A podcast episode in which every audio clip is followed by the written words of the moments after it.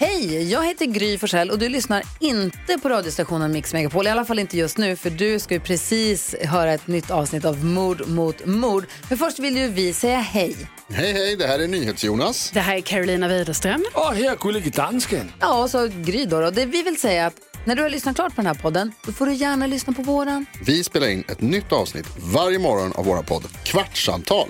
Och hela radioprogrammet blir ju också en podd om man är väldigt morgontrött eller så. Just det, om man missar morgonen ja. Men mest av allt så får du gärna lyssna på programmet i direktsändning varje morgon på Mix Megapol. Live varje morgon från klockan sex och då har vi med oss massor med vänner också. Thomas Bodström, Babben Larsson, Johan Pettersson, Christian Luuk. Massor med coola människor som bara dyker upp och gör livet bättre. Ja, som jag, Gullige Dansken. Exakt så. Och så mycket bra musik och annat skoj såklart. Så vi hörs när du vaknar på Mix Megapol. Radio play.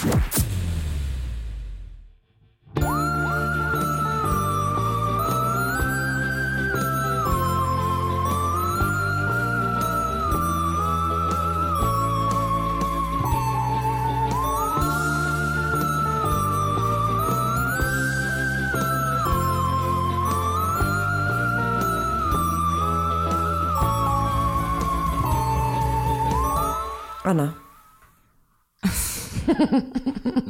Hej och välkomna till Mord mot mord. Ja. Det är Karin Londré och Anna Sandell som är här. Ah, nej, det var min inledning på den här podden. Ja, Anna. Jag förstod det, men jag, jag tog den.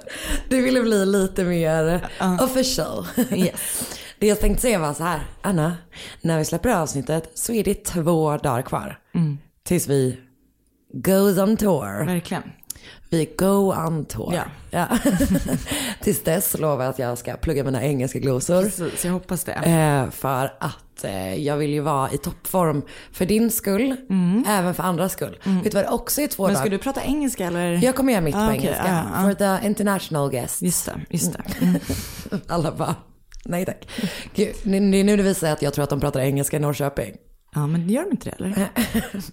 Vänta, spanska? Ja, kanske det är det. Eh, jo, vet du vad jag också kommer att tänka på? Nej. Som är att när vi släpper det här så är det också två dagar kvar tills man får lön. Ja, väldigt nice. Vilket innebär delvis att man får lön, vilket alltid är nice. Eh, men också att man kan eh, Köpa merch. och köpa en biljett. Ja, Om man inte har gjort det Ja. så finns det fortfarande tid. Det finns lite biljetter kvar i Norrköping. Mm. Eh, det finns lite biljetter kvar i Malmö. Och det finns, alltså när jag kollade, en biljett I Kalmar. i Kalmar. Men alltså om, man kan ju verkligen gå själv. Så tänker jag. Att, Ja, för att det eh, finns ju lite organisation för det. Så att man Exakt, kan gå det är med ju flera annan. andra som Ja. går själva också. Så att, eh, Så gör att- något du inte brukar göra. Gå själv på en livepodd. Gud, hade du gjort det? Nej. Nej. Men jag Men vi är ju social med- fobi typ. Alltså, Exakt. Så att, eh, Nej men vi hade ju aldrig, jag är ju needy as fuck Mm. och du har social fobi. Eh, så att kom och häng med det oss. blir härligt. Jag har eh, ändå haft en härlig tid med de fallen jag har skrivit redan. ja men så kul. Eh, det känns jättekul. Eller det är så roligt att bara typ tänka att man bara de här grejerna kommer man sitta och säga. Högt. Det tycker jag är jätteläskigt. Ja men framför folk på riktigt. Ja exakt, att det inte bara kommer vara du Mm. Nej. här i hemmets trygga vrå. I vårt hems trygga vrå. Men jag försöker att inte tänka på det. För jag tycker att det ska bli jättejobbigt. Alltså det kommer ju vara skitläskigt. Men jag är, ja, jag är peppad. Mm, Jag är ja, ja, verkligen nej det. det ska bli väldigt kul men eh, också otroligt obehagligt. Obehagligt är verkligen ett bra ord för det. Ja, nej jag vet. Alltså jag vet. Det här är ju ingenting, du och jag är inga scen eh, personer. Nej, Inte än. nej. Det är vi ju inte. Det är inte som när, min, när jag sa till min mamma att jag var nervös och hon svarade.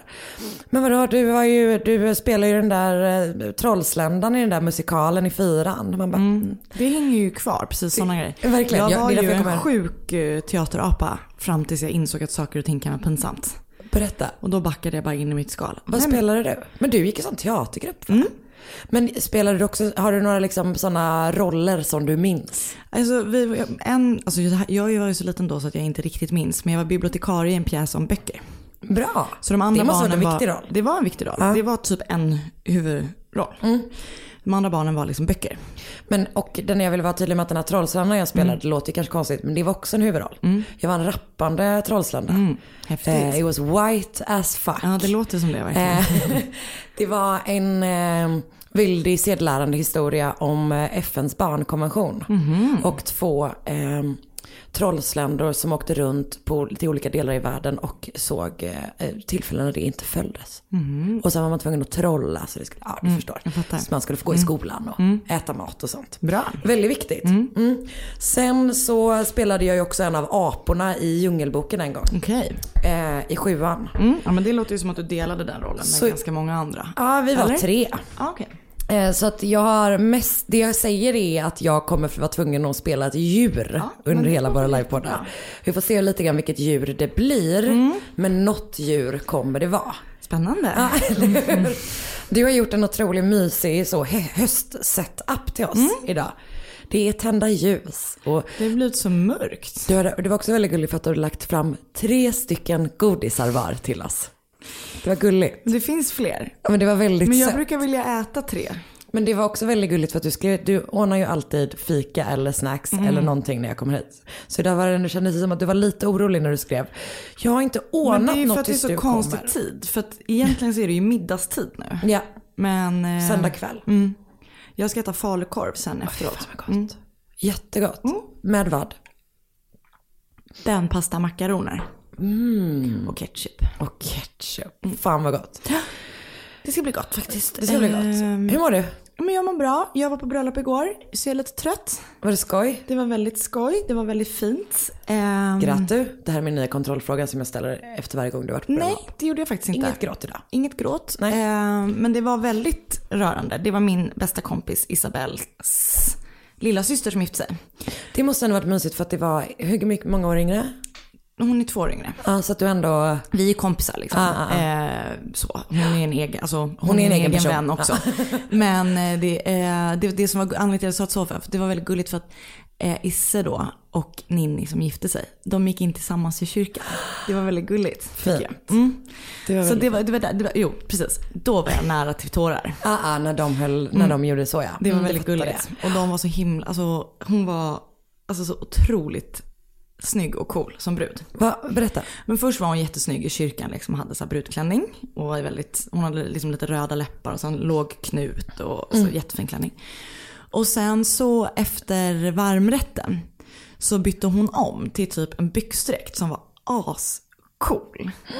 Eh, som var liksom, jag kan inte förklara hon var så jävla cool. Jag är så ledsen för att jag aldrig kan ha byxdress. Jag tror verkligen du kan ha det, det bara gäller att hitta rätt passform. Men jag tror inte den finns, den passformen. Eller så krävs den att jag typ syr upp den. Och där är jag inte än. Nej, Men för att det är ju asfint. Det är jättefint. Det är verkligen asfint. eh, så det var jättekul. Vad ska du ha på dig när du äh, gifter dig? Alltså jag tänker att jag skulle vilja ha något enkelt, liksom något väldigt enkelt. Mm. Alltså en klänning vill jag ju ha. Men eh, något som inte är så mycket spets och sådär. Nej. Jag har väldigt svårt att se mig själv i Jag med. något. En tjej som jag känner gifte sig, eller känner, kanske är en stretch. Jag berättar om henne Lyssnar ändå. hon? eh, för annars så kommer vi se att du Precis, känner henne. Annars känner jag henne. Om Så du... pinsamt när man blir bastad på det. Eh, jag och min eh, bästis, vi Exakt. mamma. Ja, men hon gifte sig bara en vit så här, skitsnygg sidenkjol, så här lång. Ja. Och sen så hade hon en vit stickad cashmere-tröja till. För det var så vinterbröllop. Ah. Det var ascoolt. Men jag är också väldigt glad för din skull att du nu, för du har gått på bröllop varje helg Ja, så i så länge jag har känt dig, känns det som. Och nu kommer du få lite bröllopsledigt. Ja, fram till april. Om Jag det inte är någon som dyker upp här emellan. Men det tänker jag att det gör det nog inte. Jag vet inte, jag känner nog inget att man får lov säga. Har man Men- bokat? Man, eller jag tänker man bokar väl väldigt långt i förväg så att man borde ju veta. Jag tänker det också. Ja, ja. ja nej men verkligen. Um, Okej, Mm. själv grät jag på pendeln från Uppsala. Okej. Ehm, så jag har så nära till mina känslor, du vet ju det. Eh, jag lyssnade på den här podden. Terrible thanks for asking. Alltså igen. Som det, det är det enda vi pratar om utanför det en- det här poddrummet. Och att jag... Och i Och podden. i podden. Och det enda jag gör är att jag gråter. Att jag, alltså, jag känner mig du vet, så jävla, jag vet inte, tönt bara. Eh, jag lyssnade på en, eh, ett poddavsnitt av Casefile idag, det senaste. Som eh, handlade om exorcism. På, alltså 93. För sent. För sent. Obehaglig historia. Alltså riktigt, riktigt obehaglig historia. Ska jag göra så att jag inte lyssnar på det och sen kan du göra det i podden? Ja, Jag vet inte, kanske. Eller är det för läskigt? Det var väldigt obehagligt. För det tänker jag, det kan vi göra en deal om. Om det är, du Ja, ja, lyssnar, precis. jag ligger lite efter på Casefall nu, så om det är något av dem du vill göra så kan du bara plocka Väldigt det. mycket spännande på senaste Ja, jag vet. Casefall. Alltså, Du har sagt sjuka historier alltså. men, men jag tycker det känns tråkigt att göra, jag gör ju, man gör ju ofta saker som har gjorts i någon annan podd. Ja. Det kan vi inte sticka under stol med. Men det känns som att det är så många som lyssnar på Casefall Ja, kanske. och det känns Ja. tråkigt när det är så sjukt nytt. Alltså om det är ett, Ja. så här, ett hundra år gammalt avsnitt av Casefile. Eller du vet, avsnitt ett. Ja, ja, exakt. Då känns det som att det är lite skillnad än om det är sådär förra Sant. veckan. Ja, sant, sant, sant. Men... ehm, så Vi googlar vidare i livet. Ja, du kan lyssna på det. Men det jag verkligen vill veta, alltså det jag verkligen skulle vilja ha, är Casefalls redaktion.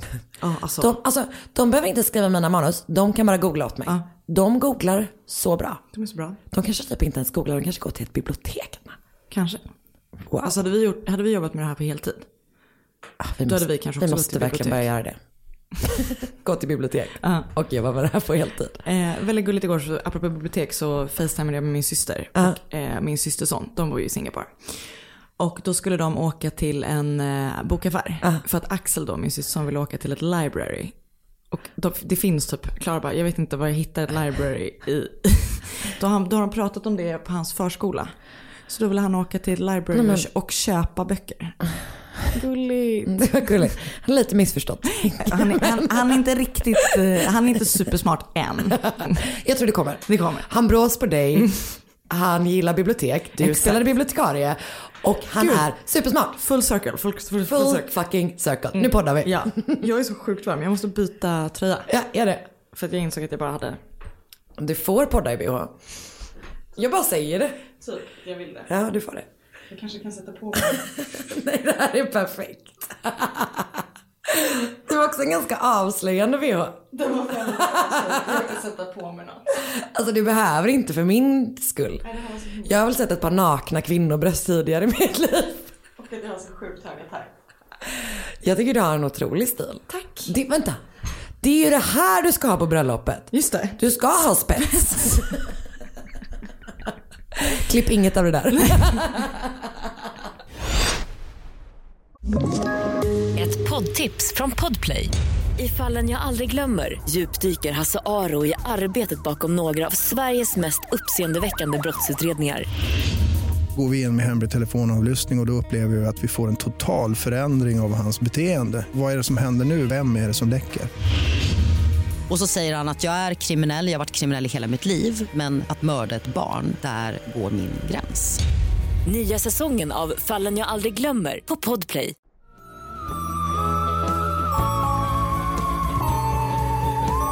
Polly, namnet till min hund Molly, föddes den 3 januari 1981.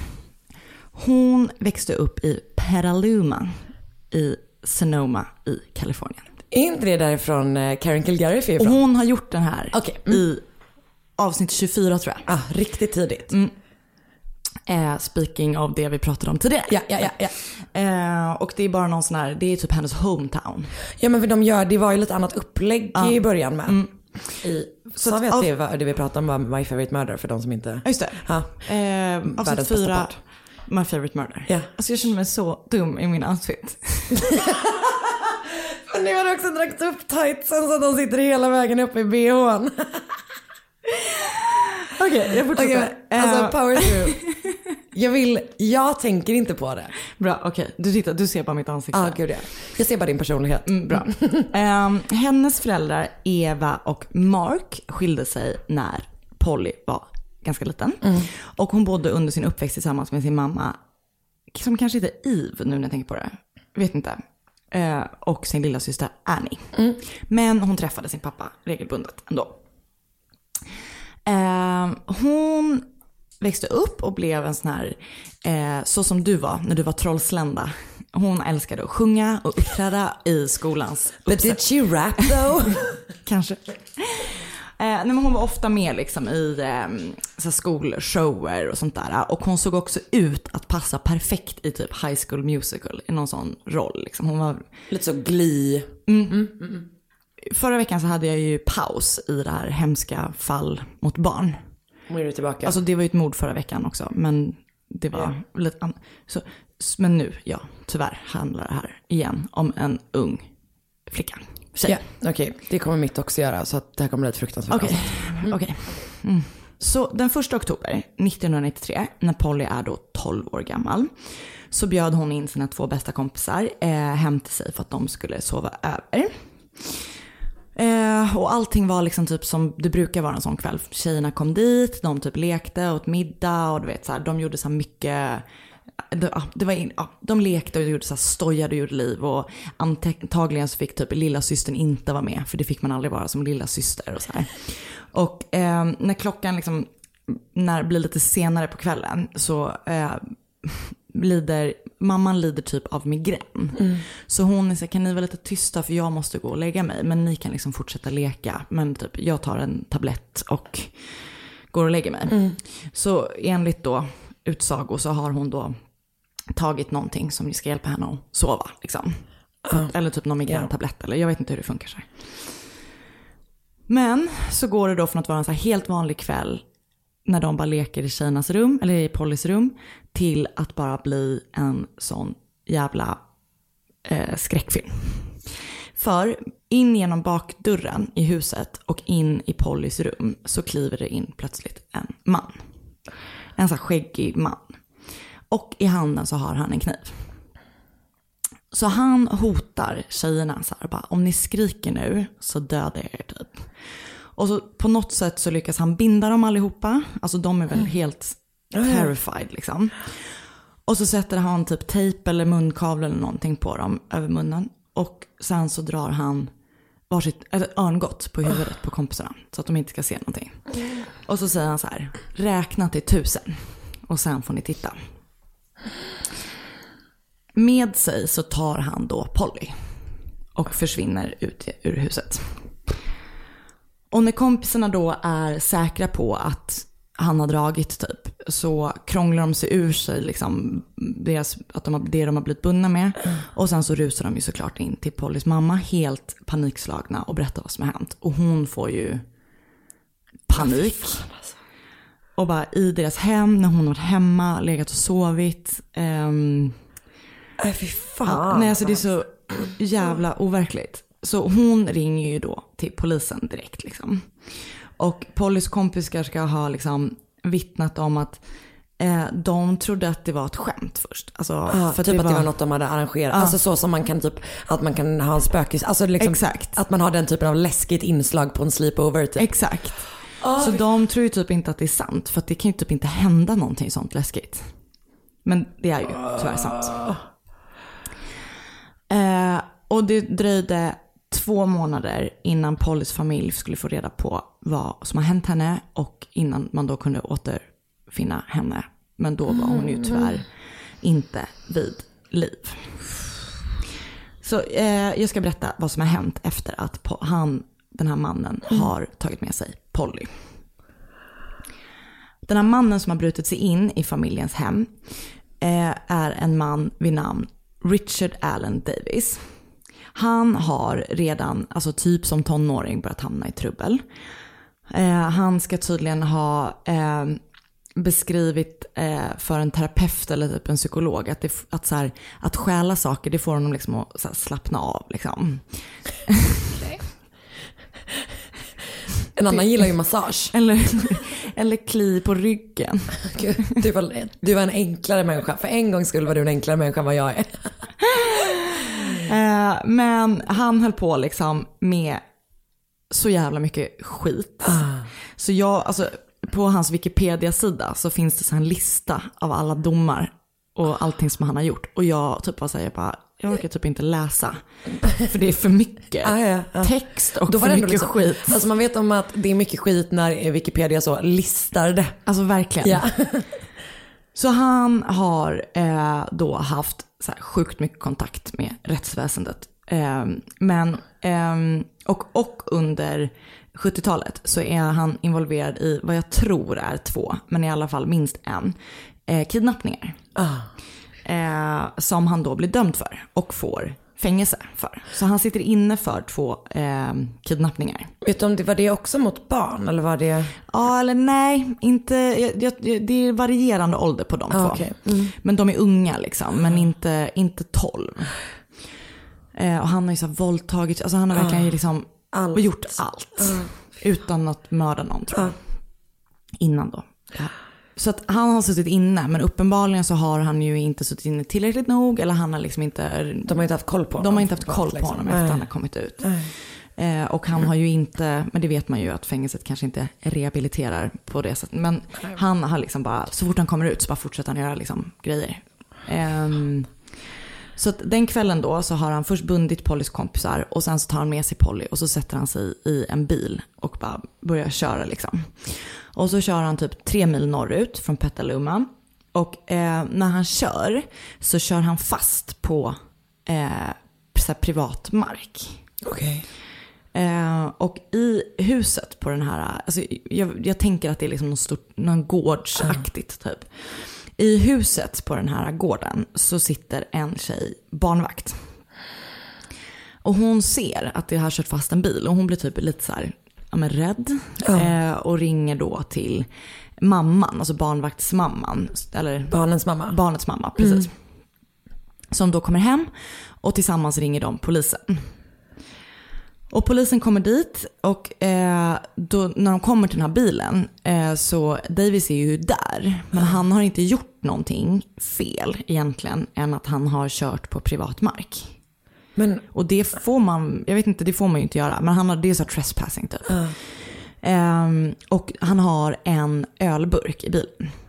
Så de eh, kan inte göra någonting. Men för de ser inte Polly liksom. Nej, de, nej. och de, de går igenom hans bil utan att hitta någonting. Okej. Eh, och de ber den här kvinnan som bor där att göra en sån här citizen arrest. För att om hon gör det så Då kan de ta då kan de ta med honom. För att de får så här liksom en bad feeling av honom. Men de då, det finns ingenting som de kan ta honom på. För att han har inte druckit när de liksom, han har bara den här ölen i bilen.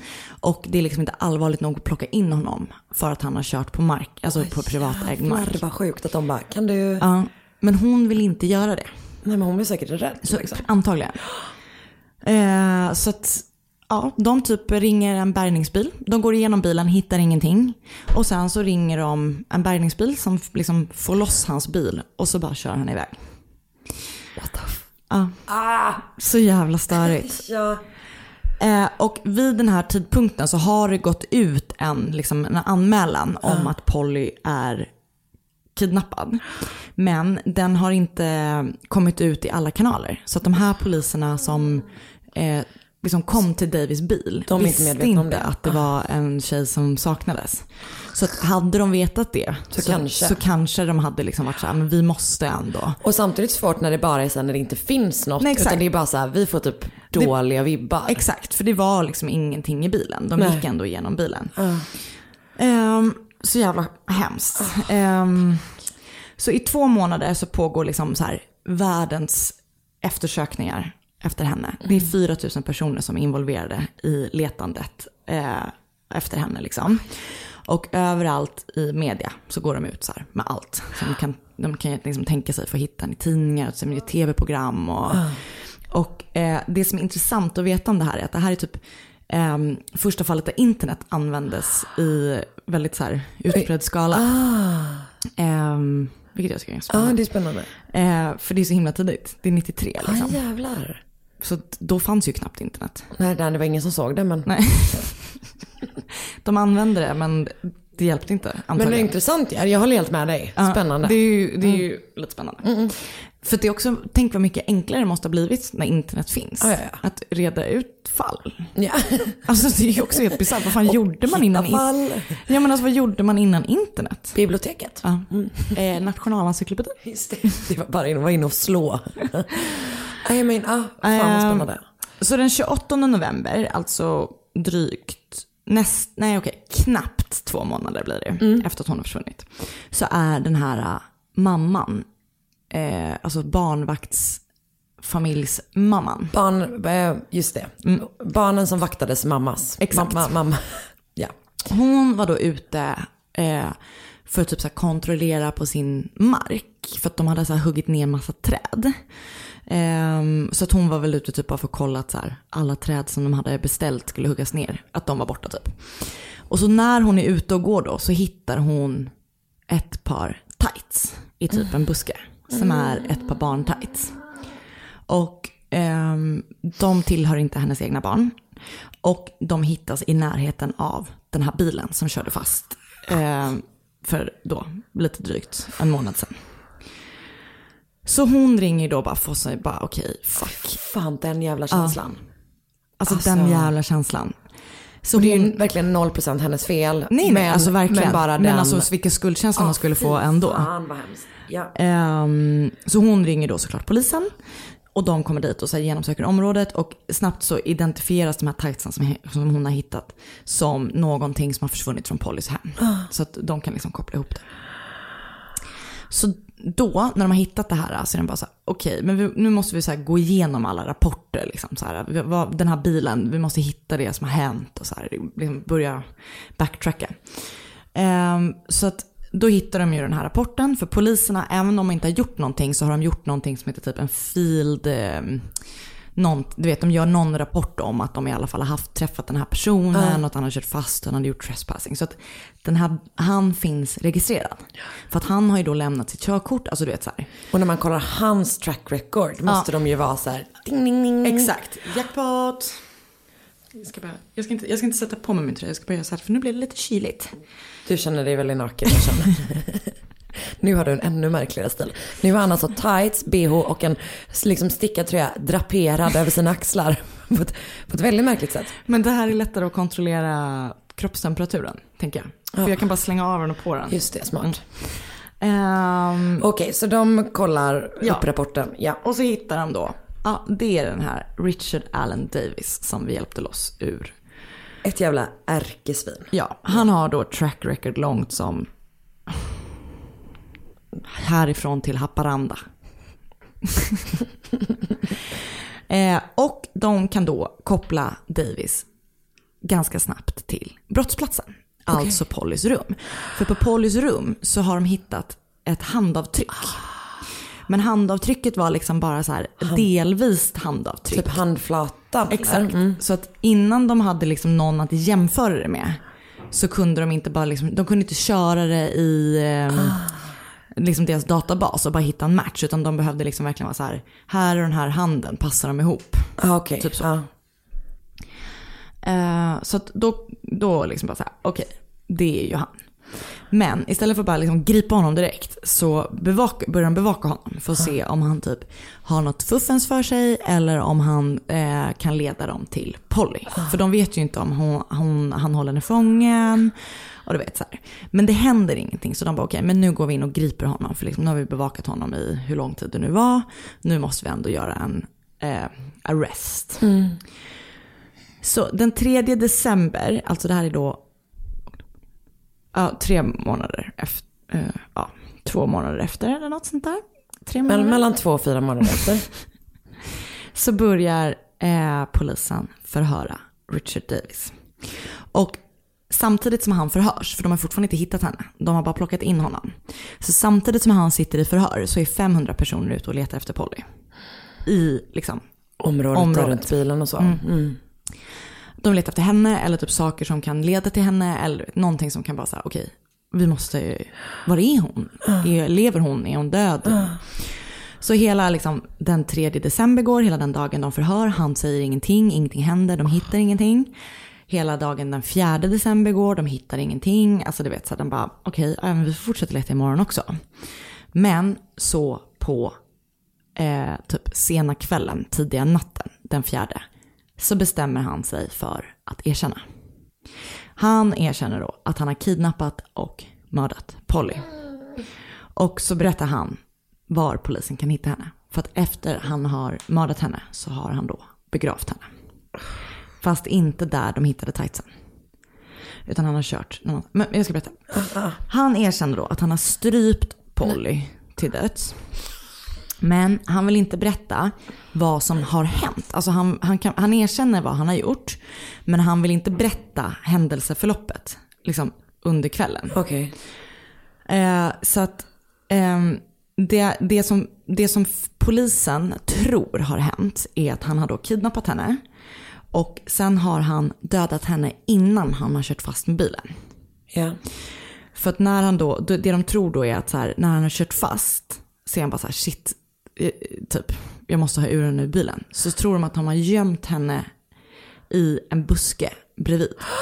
Så att när polisen letar så är det ju helt tomt i bilen. Och det är för att hon ligger utanför bilen. Nej. Ehm, så att, Åh, fan. ja.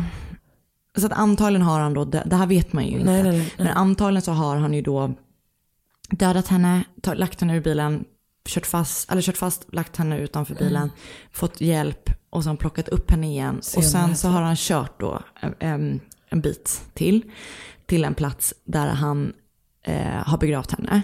Och man tror då att han har haft den här platsen liksom i åtanke för att den ligger typ ganska off och liksom, det är ingen plats man bara så här kör förbi utan man måste liksom veta vart man ska. Så jävla hemskt. Och det finns heller liksom inget motiv eller man, fatt, man vet inte varför han har valt henne om det för liksom det bara är ju så- helt random. Ja men för det är också så extremt, alltså. För jag tänker att det finns ju sådana där, många mördare är ju bara så här opportunity, Mm. alltså att det är så de väljer sina offer. Men det här är ju en jättemärklig möjlig, eller du vet så här. Jättekonstigt. Framför de här andra, alltså det är så extremt Mm. Det är så jävla konstigt sjukt. liksom. Och i någon dokumentär som jag tittade på, på, på så var det typ att så här, då har de gjort en sån reenactment när han står och tittar typ i en buske när flickorna blir avlämnade. Men det vet man ju inte. Nej, Alltså, nej. Ehm, ja, så, så precis. Man vet inte varför han har valt henne och sådär. Eh, och det blir såklart en rättegång 18 juni 1966. Nästan tre, nej, ni- 96. 1996.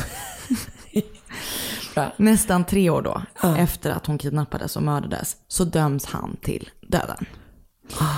Eh, genom en sån dödlig eh, injektion. Oh, shit. Men, en, har de kvar det i Kalifornien? nej, för att de har då, än idag sitter han då inne för att guvernören i Kalifornien har ju då stoppat. Alltså de, de har kvar lagen fast de utför inga avrättningar? Typ så tror jag att det är. Ehm, och det är ju så super... Eh, jag såg också då något så nyhetsklipp eh, där folk är jätteupprörda då. Att de, att så här, eh, eller vi, ja, det är ju väldigt blandade känslor där. Men sen sitter bara inne fortfarande på, i fängelse. Eh, Pollys pappa Mark startade efter Pollys död en stiftelse som heter Class Kids Foundation. Som är en organisation som samlar in pengar för att förhindra brott- mot barn. Och han har varit väldigt så här, ute i media liksom.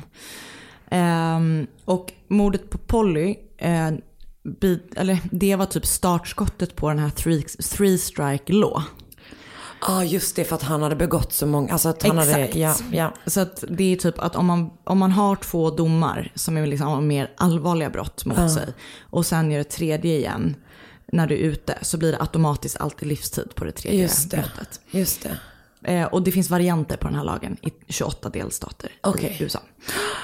Eh, Det är intressant när man får reda på lite sådana Ja. bakgrund, alltså det är sådana saker man läser så himla Exakt. mycket om liksom. men så det var det. Ah, fy fan. Ah, fy fan. Så sjukt läskigt. Men det är ju en sån jävla mardröm just, det är som du säger, det är en skräckfilm. Ja. De har liksom just den här ehm, skillnaden mellan typ så tre flickor som har typ en öv, alltså ett övernattningskalas Ja. typ. Och Och, typ helt- det roligaste som man kan ha. Och- Och, ja. sen så bara kommer ondskan in genom dörren typ. Nej det är så sjukt. Ja fy fan, och stackars hennes familj, stackars hennes mamma. Mm. Alltså som sagt hon hade absolut inte heller kunnat Nej. liksom så göra någonting. Men just det när man Nej, men bara, känslan. Mm. känslan av att det här hände när jag var hemma. Så jävla hemskt. Ja, det är så jävla hemskt. Mm. Och det här då fick Ja, det finns dokumentärer och sånt där på YouTube. Jag har sett en som jag kan, vi kan länka till i gruppen. eh, och sen så är det främst typ från en Ranker-artikel. Alltså Ranker är så bra. Som heter eh, Facts about kidnapping and murder of Polly Klaas.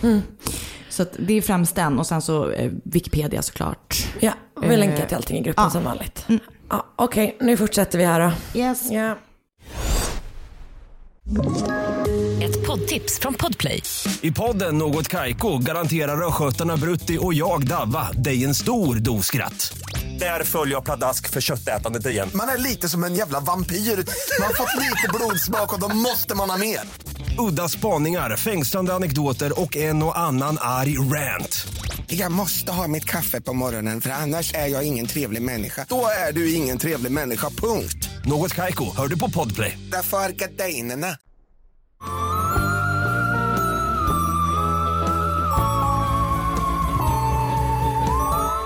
17 februari 1912 får Claudia Elias syn på ett barn i sin grannes fönster.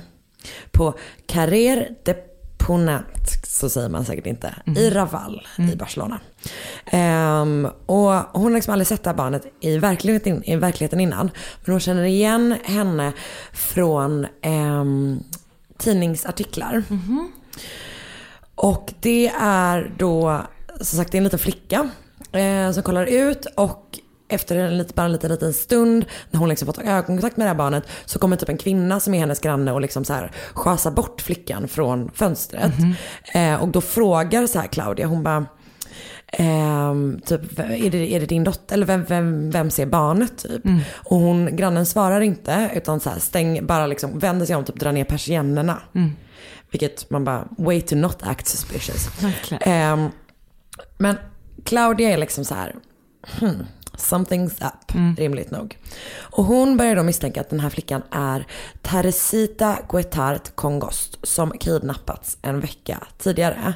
Och det har blivit så extremt uppmärksammat eh, och en, så bilder på henne har funnits då med liksom, Mm. i spanska tidningar och sådär. Ehm, och Claudia går typ och pratar med en madrasstillverkare som håller till lite längre ner på gatan. Och är Som gjorde som madrasser av tagel. Säkert. Eh, och var så här, eh, bara, det, jag tror att det kan vara den här flickan typ. Jag tycker att jag känner igen henne. Hon hade liksom helt annan frisyr, hon hade jättekortklippt hår Mm. och sådär. Men att det ändå var liksom, hon tyckte hon var lik. Och den här madrasspersonen, han eh, kontaktade polisen. Okej. Eh, och när polisen väl går in i den här grannens lägenhet så hittar de inte bara en flicka som eh, bor där, utan två. Och tecken tyder på att det är många fler barn som har varit där. Och det blir då eh, början på slutet för Enriqueta Martí i Ripollès, en av Spaniens mest fruktade seriemördare, även kallad The Vampire of Barcelona. Mm. Men en kvinna alltså? En kvinna, japp. Härligt. Ehm, och jag skulle säga typ att den här historien som jag nu kommer berätta har lite drag av, ehm, du vet Elisabeth Bathory, hon Mm. som då liksom så här Mm. mördade hur många som helst. Eh, I Ungern tror jag. Eh, hon var ju någon slags så här adlig person. För att hålla sig ung, Ja så- exakt, ja. så tog hon deras blod Mm. liksom. Men eh, Elisabeth Bathory drevs ju liksom av fåfänga. Enriqueta drivs liksom av pengar. Och du kommer så fatta Mm. varför. De har också en grej gemensamt som är att det finns en risk att båda deras historier är gravt överdrivna. Ehm, jag kommer berätta lite mer om det på slutet liksom. Men den historien som jag kommer berätta nu är liksom den som är Den officiella. Ja exakt, allmänt. Den har blivit ifrågasatt på typ senare år liksom. Ehm, och som, alltså, som sagt, jag vill också då varna för att det här rör fruktansvärda händelser Mm. kring barn liksom. Och jag har fått information från Murderpedia, en Vice-intervju med Mark Pastor som jobbar som forensiker i Barcelona. Och som har skrivit boken Barcelona Shadows som handlar om det här fallet. En artikel från The Vintage News skriven av Tiana Radeska och en från STST World där en Gavin Alexander har skrivit om det. Som vanligt länkar, länkar i gruppen. Okej. Enriqueta Martí i Ripollès föddes någon gång 68, 18, 1868. Mm. Eh, I en fattig familj i Sant Feliu de Llobregat. Tight. Men hon flyttade då till Barcelona när hon var 16 år gammal. Och hon var verkligen inte ensam om att flytta från landsbygden till Barcelona under den här tiden. Eh, alltså befolkningen ökar verkligen supermycket från typ 1800, alltså mitten av 1800-talet till så här 1910-talet. Så tror jag att det typ flyttar in så, alltså stan eh, har plötsligt typ 400 000 fler invånare liksom. Mm. Var det så industrialiseringen som hände då? Ja, alltså folk lämnar ju liksom Mm. den fattiga landsbygden för att typ så söka lyckan i liksom staden typ. Ehm, och det är liksom inte ett lätt liv som folk som inte har pengar lever i Barcelona. Utan det är, alltså folk bor extremt trångt. Eh, folk är väldigt, väldigt fattiga. Sjukdomar sprids jättesnabbt liksom. Folk dör unga. Alltså så här, det, Mm. det fucking suger för arbetarklassen i Barcelona. Som det känns som det gjorde överallt Alltså, under den tiden. verkligen. Och fortfarande. Kanske ett inte, lik, kanske inte lika mycket. Eh, och i Barcelona så börjar Enriqueta arbeta som städerska och liksom så här hushållerska och sånt. Men får då snart idén att hon istället ska ägna sig åt sexarbete. Eh, och det gör hon för att hon, ja men så här, det är en pengafråga. Hon bara, jag kommer tjäna mycket mer pengar om jag gör det där istället. När hon är 28 år gammal så gifter hon sig med konstnären Joan Pujalot. Men de skiljer sig några år senare och det säger Joan beror på att hon är ha, alltså hennes dåliga humör, liksom att hon blir argsint och sådär. Eh, men också för att hon fortsätter då med sexarbete. Liksom. Och de har ett så stormigt förhållande. Du vet att de typ blir ihop och gör slut typ sex gånger fram och tillbaka. Liksom. Men till slut så skiljer de sig så här, eh, ordentligt eller jag på att säga. Och de får aldrig några barn, verkar det som. Men på något ställe så läser jag att de får ett barn som de förlorar. Eh, så. Men hon har i alla fall inga barn med sig ut från den relationen. Liksom. Eller inga levande barn i alla fall. Eh, Okej, så hon jobbar då på bordeller runt om i Barcelona. Och i det jobbet så får hon typ upp ögonen för hur vidriga, vidriga människor kan vara. För att det hon inser är att det finns folk som är beredda att betala väldigt bra för att få sina fruktansvärda sexuella Ah, needs tillfredsställa. Alltså pedofiler. Och hon bestämmer sig då för att öppna bordell som riktar sig till den målgruppen. Jag orkar inte. Och eh, hon liksom skaffar sig en fin lägenhet för det, det, alltså hennes målgrupp är ju rika människor liksom. Alltså så här, det är verkligen de fina rika i Barcelona. Eh, och hon börjar liksom leta efter offer som hon ska typ ha på den här bordellen. Fy fan vidrigt. Och hon börjar liksom leva ett dubbelliv. Eh, det är 1909 eh, när hon gör det här. Och de ekonomiska klyftorna liksom mellan Barcelonas invånare är typ enorma. Och hon lever liksom i båda de världarna. Så stan har Europas största kasino vid den tiden. Och eh, som heter eh, Casino de la Arabazada. Och det ligger i ett lyxhotell, du vet de har någon jävla rollercoaster. Ah, alltså det är ja. verkligen så här gigantiskt typ. Och på kvällarna så, så här, går hon dit, alltså hon klär upp sig jättefint, går dit, hon går på operan liksom. Och eh, men samlar väl ett nätverk och typ en kundlista av folk från den världen. Eh, på dagarna så klär hon sig eh, men typ som en hemlös tiggande kvinna. Och det gör henne tillgång till liksom människor från typ de fattigaste familjerna. Och så att hon kan liksom röra sig obemärkt i, de, eh, ja, men, i den typen av miljöer. Och därmed kidnappa barn. Liksom. Och hon lockar ofta typ med sig barn genom så här erbjuder dem godis och sen så typ tar hon dem Alltså i handen känns, och går. det är så orättvist för det är så himla enkelt. Ja, jag vet, att, så- att lura barn. Ja. Alltså det är så jävla orättvist. Nej, nej, jag vet. Nej, alltså verkligen. Jag menar det är så här, det är 1909, det är fruktansvärt fattigt. Alltså det är liksom, Usch, nej det är så mörkt. Ja. Och eftersom de här barnen då kommer från fattiga familjer så undersöker, alltså det, det, deras försvinnanden ingen som bryr sig, Liksom. Ingen bryr sig. Eller familjerna bryr sig hur mycket som helst men ingen, ingen liksom, myndighetsperson tar typ Nej. Alltså tar ansvar för det. Och det gör ju då att både Enriqueta och hennes vidriga, vidriga kunder, vidriga Enriqueta och hennes vidriga kunder kan fortsätta liksom. Så, alltså hennes så, Reign of Terror hade verkligen kunnat sluta tidigare än vad det gjorde, tre år tidigare. För i slutet av juli, början av augusti 1999 så inträffade det... 1899. 1909. Du kanske sa det? Nej jag sa inte det, jag sa 1999. Sa jag? Annars höll hon på sjukt länge. Gud, varför kan ingen... Hon var 153 när hon åkte fast.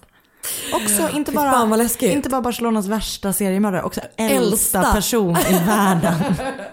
Fy fan vad läskigt. Hon känns som en sån som överlever allt. Mm. Eh, Kackerlackor. I början, verkligen, 100%. Slutet av juli, början av augusti 1909 så inträffar det som man på katalanska kallar eh, la, set, la setmana tragica.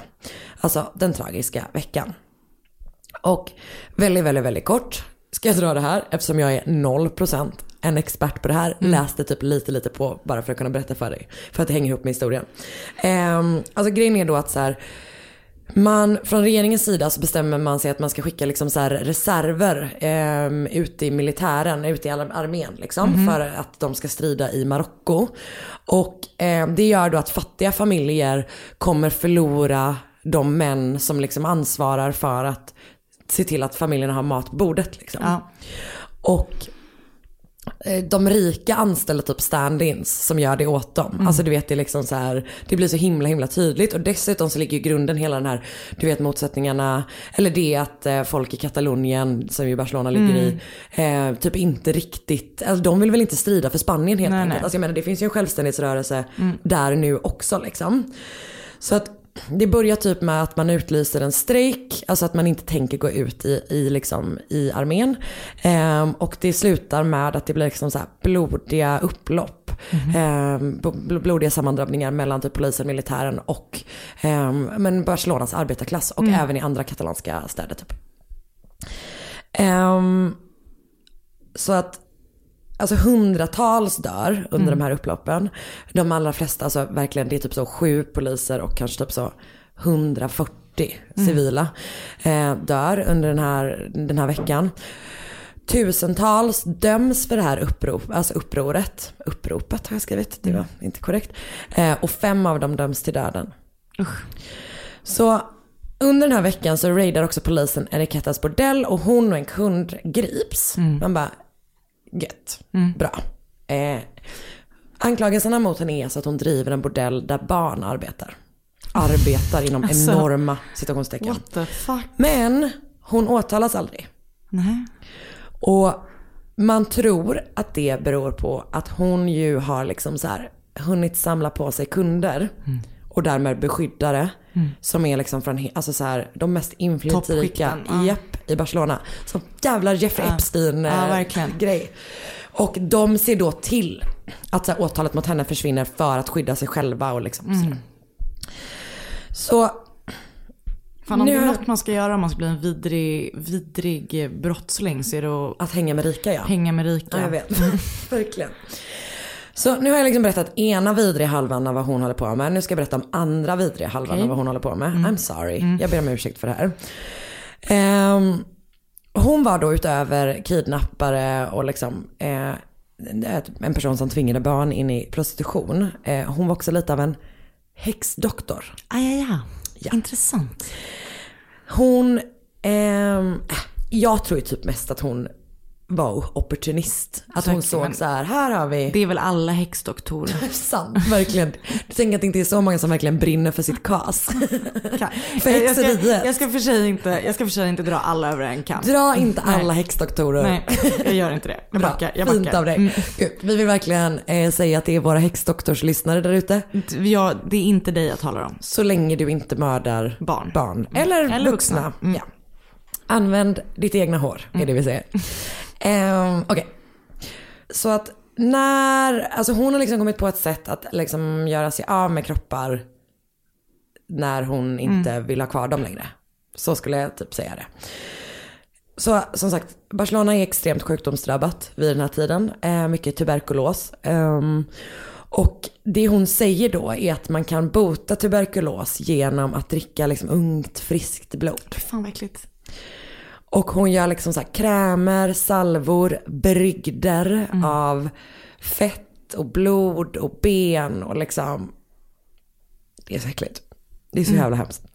Och det säger hon typ så här kan bota, du vet åldrande, andra sjukdomar, bota åldrande, bra. Mm. Eh, förhindra åldrande, bota andra sjukdomar, du vet så här. Se till att du är snygg. Mm. Sådana saker. Så det hon, som ändå är viktigast i livet. Exakt, att man är ung, snygg och frisk. Eh, så hon säljer då de här grejerna till ja, men överklassen också. Mm. Men som sagt, i februari 1912 kommer det här då äntligen ta slut. Eh, när grannen Claudia får syn på den här lilla flickan genom fönstret i Raval. Och för att komma in i lägenheten använder sig polisen av en falsk anklagelse. Mhm. Som jag är väldigt förtjust i. För de säger att det har kommit rapporter om att Enriqueta har hönor där inne. bra att kolla upp. Men istället hittar man då både Teresita och en annan flicka som heter Angelita. Och Teresita som då har försvunnit eh, 10 februari berättar att Enriqueta gått fram till henne när hennes mamma, alltså hon har varit ute på stan med sin mamma och när hennes mamma typ men du vet, tappar liksom kollen på henne en Mm. sekund, vänder sig om för att köpa någonting eller whatever. Så har då Enriqueta kommit fram och varit så här: hej, eh, jag har godis till dig, följ med så får du godis av mig typ. Och sen så har hon bara tagit henne i handen Mm. och liksom lett iväg henne. Usch. Och när eh, Teresita börjar liksom protestera och bara så, fast nu har vi gått jättelångt. Mm. Fast hon väl på ett barn, Mm. barnsligare sätt kanske. Eh, då typ Är vi inte framme snart? Jag har ont i benen. Ja men exakt, när får jag mitt godis? Mm. Men det hon gör då är att hon bara lyfter upp henne och typ bär henne under sin Mm. rock. Och släpper liksom inte ut henne förrän hon är i lägenheten. Och när hon är i lägenheten så säger Enriqueta typ så här, hon bara, du har inga föräldrar längre. Och du kan kalla mig för eh, typ styvmamma. Eh, hon klipper hennes hår så att hon liksom ska se annorlunda ut då förstås. Eh, hon blir också typ så tillsagd att hon inte får gå in i ett specifikt rum av lägenheten, att hon inte får gå liksom nära fönstren och sådär. Och där träffar hon också då Angelita som har varit där längre. Och när polisen pratar med henne så eh, kommer det liksom ett par saker fram. Delvis då att hon inte vet vad hon heter i efternamn. Så att hon är väldigt svår. Att hitta föräldrar. Ja, exakt. Ehm, Det vet man ju inte när man är liten. Nej, alltså exakt. Plus att Man vet ju inte vad ens föräldrar heter. När man är liten. när man är liten, liten. Men de är nog lite, de är nog lite äldre. Så att de vet nog ändå vad sina föräldrar heter. Men alltså hon, min- hon har liksom ingen, Nej. eh, och man vet ju, alltså hon har väl bytt namn på henne också. Liksom, alltså förnamn typ. Så hon berättade också att ett par dagar innan Teresita kommit dit så har Enriqueta mördat en pojke Nej. på deras köksbord. Ehm, och den pojken hette Pepito. Och Ito Pepe- betyder, nej men Ito-ändelsen. Det är små. Det betyder liten Exakt, ja. vilket jag tänker att även då Teresita, är inte det Ita? Jo jag måste menar det. också Det, det är det jag menar. Alla de barnen Alla hade ju heter- Angelita, Ja, exakt. Teresita. Det betyder väl måste- lilla, men lilla precis. Peppe. Så typ. det måste vara typ att de har lagt på det när de har, Ja. alltså att det har översatt så kanske, eller? Mm. Ehm, ja, men båda flickorna berättar också att de har en gång gått in i det här rummet där de inte fick gå in. Mm. Ehm, och där har de liksom hittat blodiga barnkläder. Polisen letar igenom lägenheten, de hittar de här kläderna, eh, men också typ en hel del annat. Och bland annat hittar de ett rum som är liksom sådär, ja men du vet krämer och salvor och så. Men också burkar och flaskor med liksom olika så här, Mm. ja. Äckligt. Ja. Och när de letar igenom andra lägenheter Mm. som Enriqueta har bott i eller haft sin liksom vidriga, vidriga verksamhet i. Så hittar de alltså typ ben gömda i väggar, alltså i så här Mm. begravda utanför i liksom om det fanns typ trädgårdar Mm. och ja, det är så jävla hemskt. Och allt som allt säger man då att man hittat rester från 12 barn. Det hittas också en lista på ett jävla gäng rika människor. Som man då tänker är så här, ja men det är hennes kunder liksom. Men polisen har aldrig, eller offentliggjorde aldrig det. Och de säger att det var personer som hon hade tickt pengar från. Inte Ah, ja. kunder liksom. Och det gör ju folk vansinniga. Alltså typ arbetarklassen i Barcelona har typ fått sina barn kidnappade och mördade och våldtagna under flera år. Och man gör ingenting åt det Nej. liksom. Alltså de är ju, de är ju ingen Det är ju tar dem på allvar. Det är så jävla hemskt. Och, sam, och du vet om man fortsätter skydda överklassen. Mm. Um, Enriqueta själv erkänner bland annat att hon har tvingat en 17-årig flicka till prostitution. Eh, eller åtminstone att hon har haft en 17-årig flicka som har jobbat citattecken för henne. Och hon säger att hon har kidnappat Angelita från sin egen svägerska när hon var liten.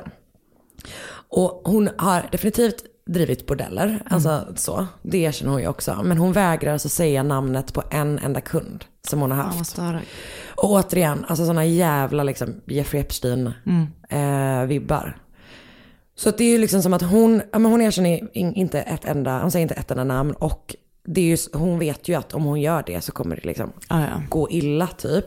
Hon försöker begå självmord två gånger Mm. i häktet. Men misslyckas och typ fängelsedirektören är typ så här, garanterar liksom the people of, Bar, of Barcelona att så här, hon ska stå inför rätta. Mm. Typ. Vi ska, hon ska, ja, du vet att man liksom, man ska garantera det så att hon måste hålla säker. Men trots det så döms aldrig Enriqueta Marti polis. För att den 12 maj, eh, här har jag bara skrivit 193, perfekt. Jag tror att- 1800. mm. N- Vad fan är det jag menar? Ni- 1913. 1900. Jag gissar på det. Det är verkligen 1913. Den 12 maj 1913, eh, alltså så hon har suttit häktad lite mer än ett år, att attackeras Enriqueta av några av sina medfångar som miss, alltså lynchar henne till döds. Okej. Och ryktet säger då att de har fått liksom uppdrag från hennes kunder att se till att, Ja, så att här, hon inte take säger her out. Liksom. Mm. Och totalt då så tror man att Enriqueta Marti mördade strax över tio barn. Mm. Men det är liksom väldigt svårt att veta hur många det rör sig om. Eh, det finns rapporter om att de här benen som man hittade kom från djur. Att hon kanske typ snarare använde sig av djur i sina alltså Mm, krämer. okej. Hon kanske sa till de rika att det var, barn. Mm. men man bara, ah, för Det gör det så mycket bättre. Exakt, exakt. Mm. Ehm, Eller det är lite bättre om det är djur än barn i och för sig. Ja, nej men exakt. Det är det jag menar. Men det, jag menar att det var, att det var tvärtom. Att det, är- man bara, det, ska, det är ingen, ingen bra selling Nej. point. Att det är liksom så här, det här är från barn. Man bara, mm. Det- Ehm, och man säger också, för man hittar då blod på kläder i den här lägenheten och det finns teorier om att det beror på att hon själv hade livmoderhalscancer och blödde väldigt Åh, kraftigt. min största skräck. Ja, inte det här resten. Också, ja. Inte min största skräck. Men jag, hade en, jag, har- jag, nej, haft men- en, jag har haft en episod med scare. Ja, nej jag vet. Det, och det är verkligen jätteläskigt. Det är fan det. Ehm, så Elsa Plaza som är en historiker som har skrivit boken El Cielo Ba- Bajo Los Pies. Eh, hon lyfter liksom fram alla de här grejerna för att driva tesen att Enriqueta inte var då. Det, är liksom, det var inte så här. Ehm, utan hon menar att typ polisen använde henne som en så här scapegoat. Alltså, mm, syndabock. Ehm, för att typ så här skylla alla mord, all, all, liksom alla brott i Raval. Så att, typ, så att liksom lugn, för att lugna eh, arbetarklassen som var liksom rasande på dem för att de inte tog brottslighet i deras Mm. område på allvar. Liksom. Ehm, och att det är typ så här, ja, barn försvann men inte Alltså, ah, du vet, det var verkligen barn som försvann men att hon inte med, de, de Mm. menar att det inte, inte var hon liksom. Mm. Men alltså så här, massor av familjer har liksom förlorat sina barn. Ehm, det är jävligt mycket läskigheter i den här historien. Mm. Alltså fruktansvärt Verkligen. läskiga saker. Eh, Angelita säger ju att hon har sett, alltså hon vittnar ju om att hon har sett eh, Mm. Enriqueta mörda, mörda en pojke liksom. Ehm, så det där var då historien om The Vampire of Barcelona. Väldigt läskig. Ja, för den är läskig för att den är um, mitt emellan någon slags sån bana, alltså någon Sån- sån Hilda Nilsson Ja, person. Och, Änglamakerska. ja, exakt. Och en sån jävla Vidrig. häxdoktor Mm. som håller på. Också jag fick lite såna, du vet Leonardo Cinciulli bakar kakor av Mm. mm. såna vibbar också Ja. liksom. Väldigt läskig. Ja, visst var hon. Mm. Och första gången i Spanien tror jag. Har vi aldrig varit i Spanien? Tror inte det. Nej, det var verkligen på tiden. Ehm, Då vi, ses vi i Norrköping. vi ses i Norrköping. Och i Malmö och i Göteborg. Och vi andra hörs på onsdag nästa vecka. Ja. Och tack för att ni lyssnar och ha det bra. Hej då. Hej! Poddtips från Podplay. I podden Något Kaiko garanterar östgötarna Brutti och jag, Davva, dig en stor dos skratt. Där följer jag pladask för köttätandet igen. Man är lite som en jävla vampyr. Man har fått lite blodsmak och då måste man ha mer. Udda spaningar, fängslande anekdoter och en och annan arg rant. Jag måste ha mitt kaffe på morgonen för annars är jag ingen trevlig människa. Då är du ingen trevlig människa, punkt. Något Kaiko, hör du på Podplay. Därför arkadeinerna.